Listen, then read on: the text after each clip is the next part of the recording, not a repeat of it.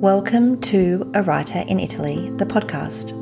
I am your host, Michelle Johnston, and this is a little share in the world of travel, books, art, food, and lifestyle. I live in Australia, yet have long had an attraction to the Mediterranean countries for as long as I can remember. This inspiration has fueled my creative life and given me incredible joy over the years as an artist and a writer.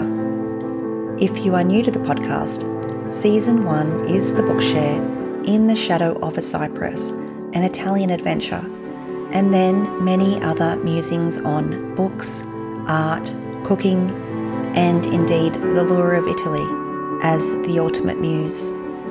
You can find all show notes at michellejohnston.life and follow me on Instagram at a writer in Italy and at the Yellow House underscore. Thank you for joining me. I love having you here for the journey of Muse Italia. Welcome to episode 39 and a little rendezvous in the French countryside in the mountainous area of the Luberon. This is a little prelude to visiting Paris. So here we go, I'm on my way. Thank you for joining me today. Waking up in the French farmhouse, the mood is the colour of Rosa Honey Dijon. The rose has strong, delicate petals the colour of coffee, with a hint of blush on the tips depending on the season. I am inspired, in other words. The room is lit by a white linen curtain that floats from an iron rod, classic French touches I have tried to replicate at home. The desk that was spare and inviting is now littered with an assortment of paraphernalia, but otherwise it is as quiet as a tomb. Beyond the farmhouse, it is just acres of land and vineyards that run up beside the driveway. It is hard to tell they are even there at this time of the year. Dark, twisted forms, row after row, nothing like their true self in the later months. Sitting in the kitchen with the red tile, I pour a cappuccino and collect a large pile of Maisons Côté Sud magazines. I am fully present now. This is like a gift from the travel gods. Provence and one of my favourite magazines. It does sound ridiculous, I know, but at home these cost the bomb. Are completely in French, which obviously makes sense, but they are a visual feast. I occasionally buy one just for art and joy as the Mediterranean colours completely saturate me. It is a paradox. I can do serene, one silver ornate lamp and a flax linen curtain, and a stone wall kind of look. And then on the other hand, I want a splash of cadmium red up against deep crimson like a Rothko detail on my wall too, or perhaps a Pollock. I can paint too if I want to, but I need to dive in, and sometimes this takes weeks and days to get going. But anyway, at this moment I am thrilled. A little quiet time with my coffee, and all is well. And so I muse over Picasso, Antibes, Aix, Provence, and La Esprit Riviera. Pity I don't have days to really devour the collection. When you travel, you must keep a wise balance. See, do, be, lean in, and lean out, but always stay open. Yet it is good to put a place into context.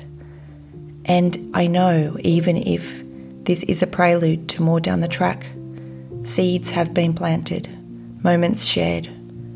All of it is going to carry me forward, haphazardly at first, but I already know a match has been lit in my shoe. I walk outside to admire the cypress, the stone wall, the blue shutters, a pastel cerulean blue. Actually, it is exactly the same colour of the details on our own house at home, the cottage. Incredible, the exact blue. Although for years I have wanted to paint it pale green, another kind of Provençal look, or perhaps a little Italian, to go up against the butter yellow walls. In the morning light, the view of Lacoste across the way and the rocky outline is picturesque in the distance punctuated by the limbs of trees. Although it's not a perfect late winter's day, it is like spring. when the winds unleash its razor edge. I checked it will be 13 degrees and wind gusts at an annoying speed. Well, annoying if trying to hang some clothes on the line, which is what I try and do. I walk the distance to the line. It is just like at home, a solid trek to the wooden poles and wires for the domestic life. It is easier if I do this now, still, we have days ahead in Paris before flying home. At home, the line was once close to our house, in the middle, oddly, of a pebbled pathway. Then one day a crazy wind came along, and the Manchurian pear split into two.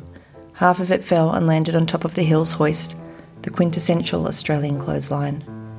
Fortunately, we had a spare one in the garage. My husband, who enjoys hoarding wood, also seems to carry things like this from house to house.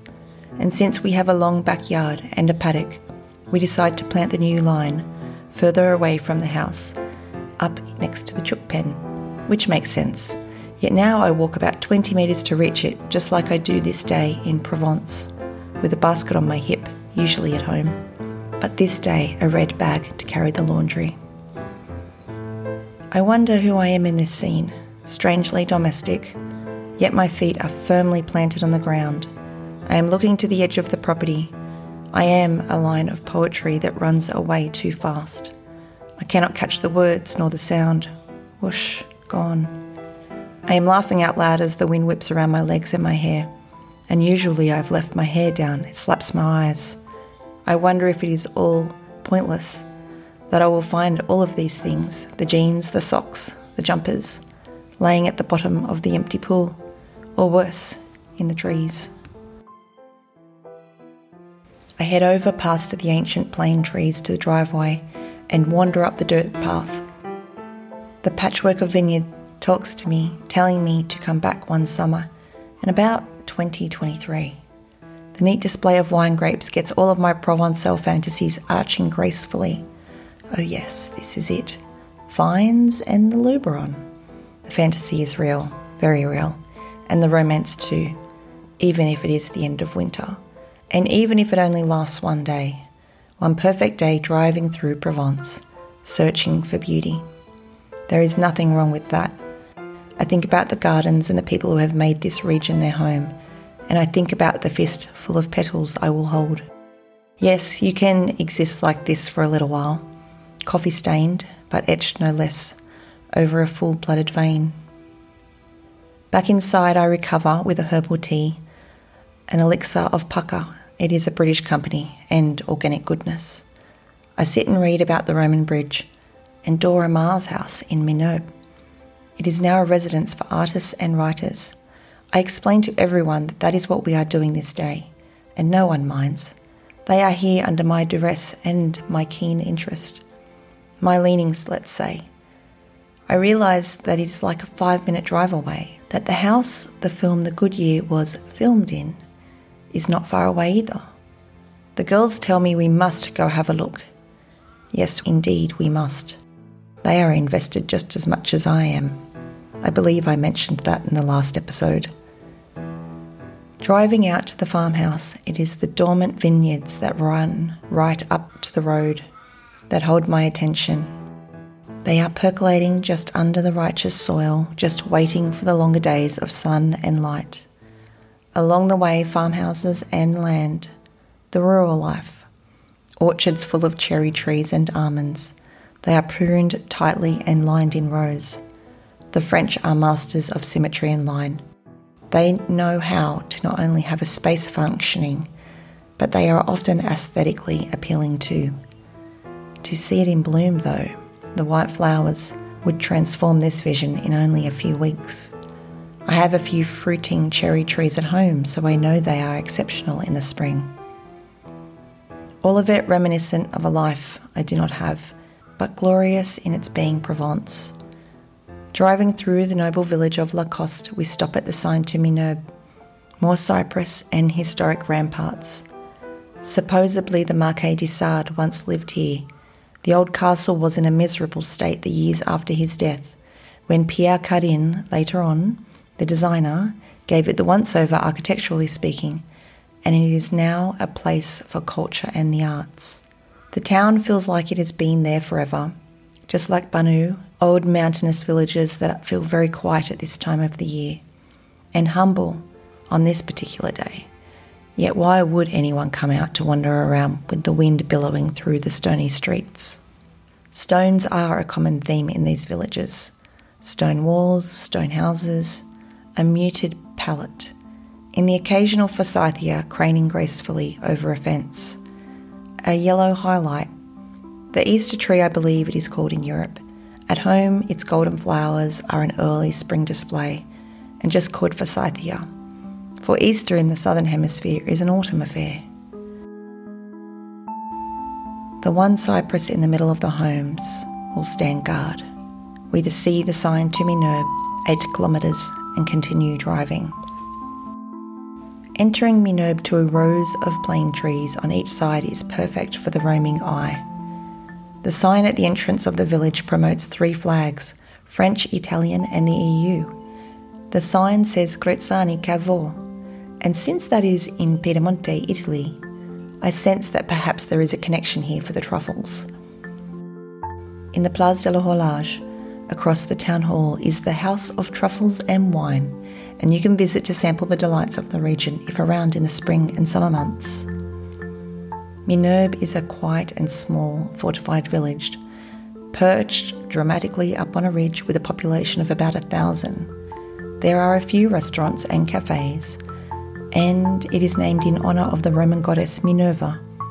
This landscape has seen many a battle and drama since the Romans took up residence. And once, this medieval village was the Roman road that linked Iberia in Spain to Rome, Italy, via the Roman province.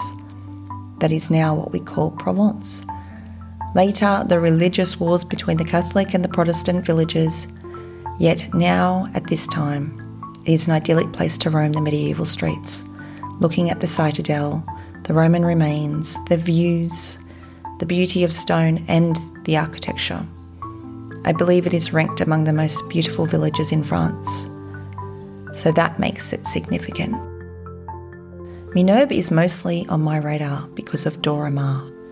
I have always been fascinated by Picasso's women, almost more than Picasso himself. Of course, he intrigues me, but the women who attach themselves to his world certainly have been on my mind over the years. They all have mythical presences and carry the aura and mystique of one of the world's most fascinating artists. Maar was fated to be named the Weeping Woman by Picasso. Yet, as an artist, I believe it is true that she was the visionary, the photographer, and the painter. Maar was an artist in her own right, perhaps avant garde at the time, creating surrealist images and painting, certainly her own woman before Picasso became her friend and lover. Maar was his equal and a person of considered intelligence, active politically. She was there to photograph and document Picasso painting his masterpiece Guernica. Guernica was the artwork that Picasso painted in response to the bombing of the Spanish town Guernica. Picasso would remain in exile to his homeland, Spain, for the rest of his life Guernica was painted at the Rue Grande Augustine in the 6th arrondissement in Paris, his studio at the time, and not far from Maar's home in Paris too. Over the years, her pain and torment would be well documented, her connection to Picasso never fading as he moved on to the next woman and the next. Spiritually, Maar would struggle as the years followed. Picasso had received the house that we are about to look at in a handshake kind of deal over an exchange for a painting during the war. He would later give the 18th century mansion in Menerbes to Maar, a token gesture for his freedom. After their separation and after many years in Paris, she would live in the Menerbes house from the 1950s especially, painting and isolating herself up on the walled medieval village. Maar's legacy can be noted in a number of museums these days, the Tate Modern had a grand exhibition of her work only a few years ago. She died in 1997 at the age of 90. The house now is carefully maintained and serves as a residency for artists, writers, and scholars. Wandering through the ancient village, admiring the stonework, the stone walls, the paths here and there, the town is exceptionally quiet and closed up, you could say. The view into the Luberon Valley is expansive. The farmland, picture perfect. Below, a row of cypress pointing to the sky, eloquent evergreen beauties. Olive trees and what looks to be an artist's garden. Sculptures and designs I see below. Formidable, noble Menerbes. The wind, however, is blowing right through us, howling, you could say. We can barely keep our feet on the ground. Dora Maar's house is easy to find along the passage Dora Maar. There are plaques, the residence pour artistes, founded in 2006 by the philanthropist Nancy Negley. Dora Maar was in residence from 1944 to 1977. The photo of her in the window is an image to haunt you a little. Beautiful, mysterious, young, piercing. I feel her here. The stonework up to the front door feels ancient, a prominent entrance to a magnificent house. I imagine the rooms and standing in front of the window, accessing the drama on the street, perhaps in the summer, when the French celebrate their Bastille. Picasso was known to go a little wild, blowing his trumpet with all of the merrymakers on the streets back in the day.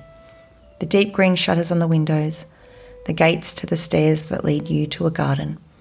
I am pleased to see the boxed hedged so neat and tidy, all of it cared for, in other words. There is definitely a gardener who tends these lawns. I stand at the gate holding the black fence, just looking, enchanted by the possibility this day. It is not for me beyond this, but perhaps one day, I think. Pressing my head forward as much as I can admire it all, the stately and grand home, where once an artist or two took fort watching the sun move across the sky, humbled by the changing of the light. Walking across the front entrance, a cobbled path, I stop and look some more. The girls wait patiently with their coats pulled tightly. They are mostly happy to just wander the road and the walkway, just taking it in. They get me. They know that art will always have its way, opening me, pushing me. It is underneath everything, just pulsing like a beating heart. Standing by the edge, the stone wall that reaches to our waist is enough to protect the road and the ridge houses, and perhaps a church continue around the perimeter. I wonder who held these stones in their hands and how long ago. There are walls of it and houses naturally built above the rocks. It reminds me a little of Orvieto in Italy that way. The houses seem private, mysterious, and ancient. The wind continues to whip around us, yanking my cap from my head. Fortunately, it just misses, landing over the stone wall and lands on the ground next to my feet. Laughing and nearly falling over from the current, I pick it up and wander the pathways around the village, admiring, taking photos here and there, just happy to be a part of the scenery. The sun has warmed these stones admirably over the years. There is a feeling of timelessness, vastness. I wonder if it is the Mistral that has caused this chill. The great wind I once read can get up to 90 kilometres an hour. We are trying to see it as far as we can. That Provençal blue still alive to its wonders. Peter Mayle, when he lived in Menerbes, where he famously penned his book A Year in Provence, described the light of the Luberon region as sharp. As Australians, we understand that sharp, penetrating light.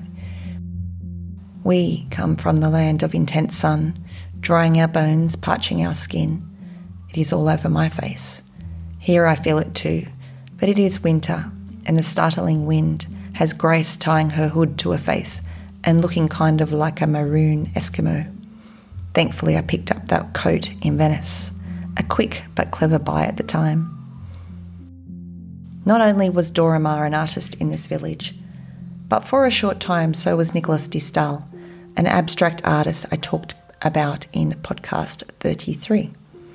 I was in Antibes marvelling at his work on the ground floor in the Musée Picasso.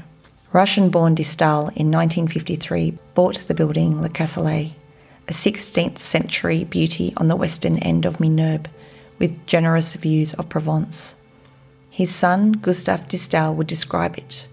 Positioned on a rocky promontory, it was like a large suspended ship. De moved in with his wife and young children. His work flourished, painting the region and landscape in colourful, rich hues that saturated the Provençal landscape. In love and inspired by his new home, he was vigorous with his work over this time. However, this experience would not last. He would travel to Italy to paint and to marvel. He would later move to Antibes, alone on the Côte, to study a new vision and paint. His emotional life took its toll. He became heavy and depressed. A love affair had run its course and turned sour. He ended his life not far away, despairing. His unfinished work remains, still luminous and poetic in its abstract beauty in the Musée Picasso. De Stael's family would stay in Menerbes for a time, his spirit alive within the walls of the house he had decorated and adorned. I knew about de Stael at the time, but had forgotten he had lived in this area when I visited Menerbes, although I had a book of his work at home on my shelf, Nicolas de Stael in Provence, from an exhibit of his. On the cover, the wonderful Agrigento, 1953 to 1954. It was on return I studied it closely, reading the letters and the stories of his short life. The detail his son left at the end of the book, titled An Inaccessible Place, about living in Menerbes, is quite moving and beautiful. This man would barely know his father, only his paintings, telling the story of his life. We drive away from Menerbes relieved to enter the vehicle. The wind always makes you feel slightly unhinged. Inside, we regroup, although cannot help but drive to Pont Julien, the old road to visit the infamous chateau that once had a film crew descend to make the film by Ridley Scott, The Good Year, that was adapted from one of Peter Mayle's books. So off we go to see the house. It is pretty much just down the road from where we are staying. Like total tourists, we pull over to the side to gawk at the house and the dormant vines in front. Yes, the house protects the vines. It's a gorgeous location. If a little shabby beyond the views, we cannot really tell in truth. In winter, things do look neglected, grey, muted. I can see the peach yellow house from afar, and my feeling is the house would be quite magnificent on closer view.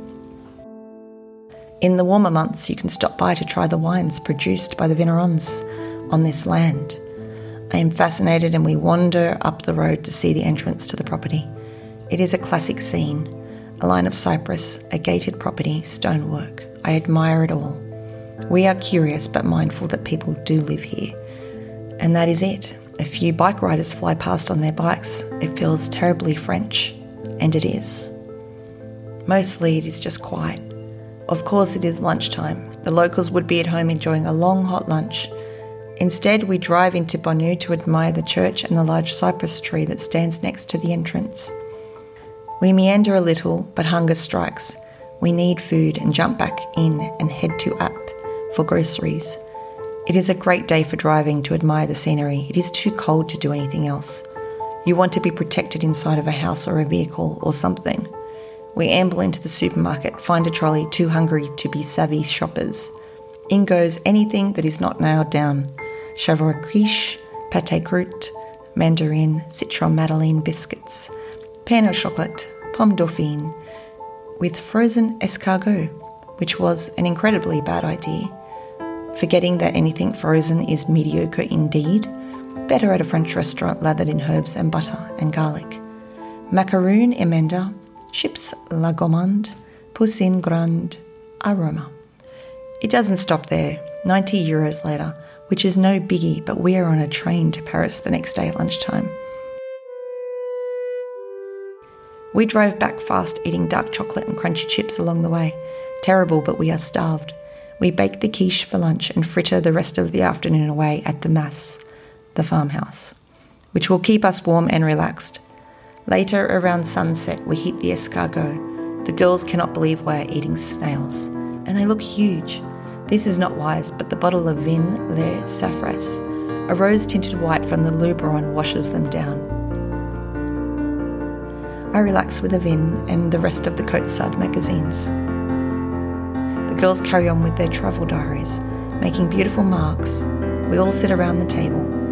We make dinner, using as much as humanly possible from the large supermarket shop down in Apt. When the night turns black we wander out to see the lights sparkling in the distance of Lacoste.